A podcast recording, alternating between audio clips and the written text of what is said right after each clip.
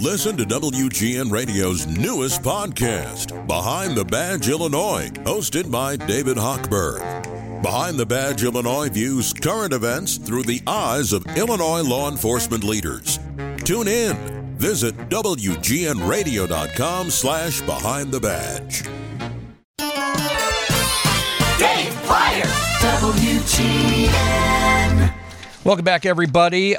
Today there's a shortage in Chicago's food pantries as we're in the holiday season. There's 35% rise in need this year. And you think about how much food is costing you for your dinner table.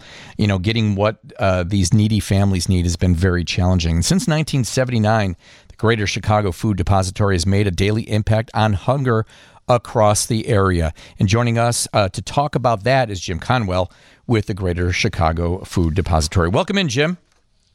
Hi, Dave. How are you? I am good. 50% of the food that you distribute is food that you guys are purchasing, and so you're spending a lot more money this year, over $1 million more on food this year because of inflation, high cost of food, fuel, everything else. It's been a challenging year. It certainly has been. The double-digit inflation on food prices has impacted households across our community.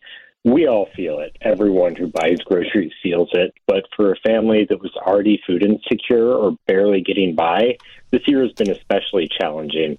And we've seen that with increased household visits to food pantries across Chicago and Cook County.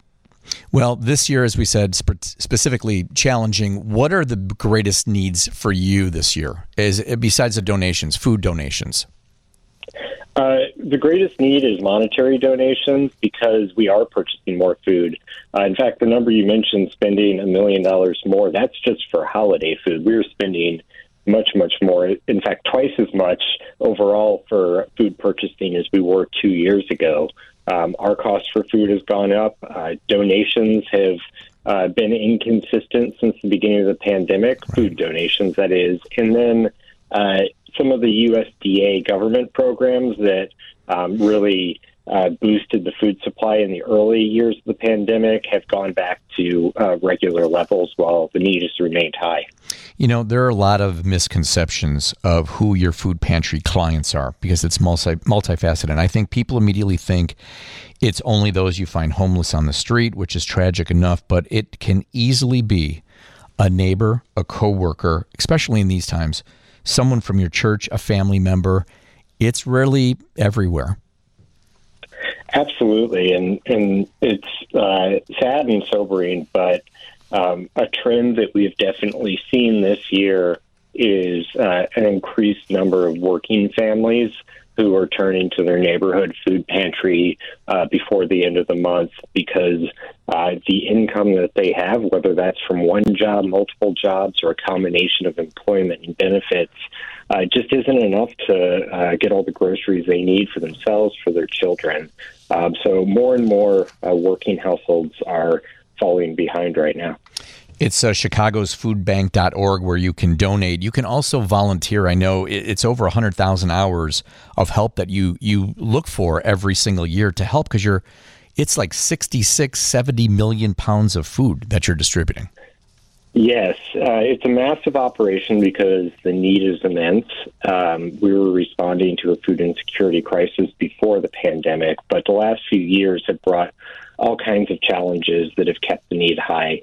And volunteers are essential to our response. We need volunteers to help repack food in our warehouse from the bulk quantities that we buy it in or receive donations in down to household quantities of, packing a humongous pallet full of apples into family-sized bags of apples or packing rice or cereal or other dry goods. We also need volunteers to help drive vehicles to deliver food in the community. So volunteers are essential to our work, and anyone can help us by volunteering. You can sign up at ChicagosFoodBank.org. Yeah, volunteering, donating. Also, if you're in need of food, you go to the website as well, and that'll help you out there too, right? That's right. If you visit our website, ChicagosFoodBank.org, there's a button right there on the home page that says Find Food. You click on that. You can put in your address, your zip code, and locate programs that meet your need, that operate near you. You can see which days of the week they're open, and the type of food that they serve. We work with a network of more than 400 food pantries, meal programs, in total 700 programs that we supply. And they're in every part of Chicago and Cook County. And that's given you the opportunity. You have to expand, and you're in the midst of an expansion right now because that need is so great. That's right. We broke ground just last month, or actually in October, on an expansion of our facility. You know, getting bigger is not something we necessarily want to do, but there is an acute need for prepared meals, especially healthy prepared meals for older adults, seniors who have trouble leaving the home, people with disabilities, people with special medical needs. And so we are expanding our work in prepared meals. So we are making an addition to our facility on the southwest side with a prepared meal kitchen that will help us provide many more thousands of nutritious prepared meals that can be delivered to people's homes and reheated to give people nourishment who might have challenges going out and getting food or preparing their own meals. ChicagosFoodBank.org. Jim Conwell of the Greater Chicago Food Depository. Thanks for joining us, Jim, and sharing this information. Appreciate it. Thank you so much, Dave. We really appreciate everything WGN does for the community. Thank you. Thank you, Jim. Thank you very much.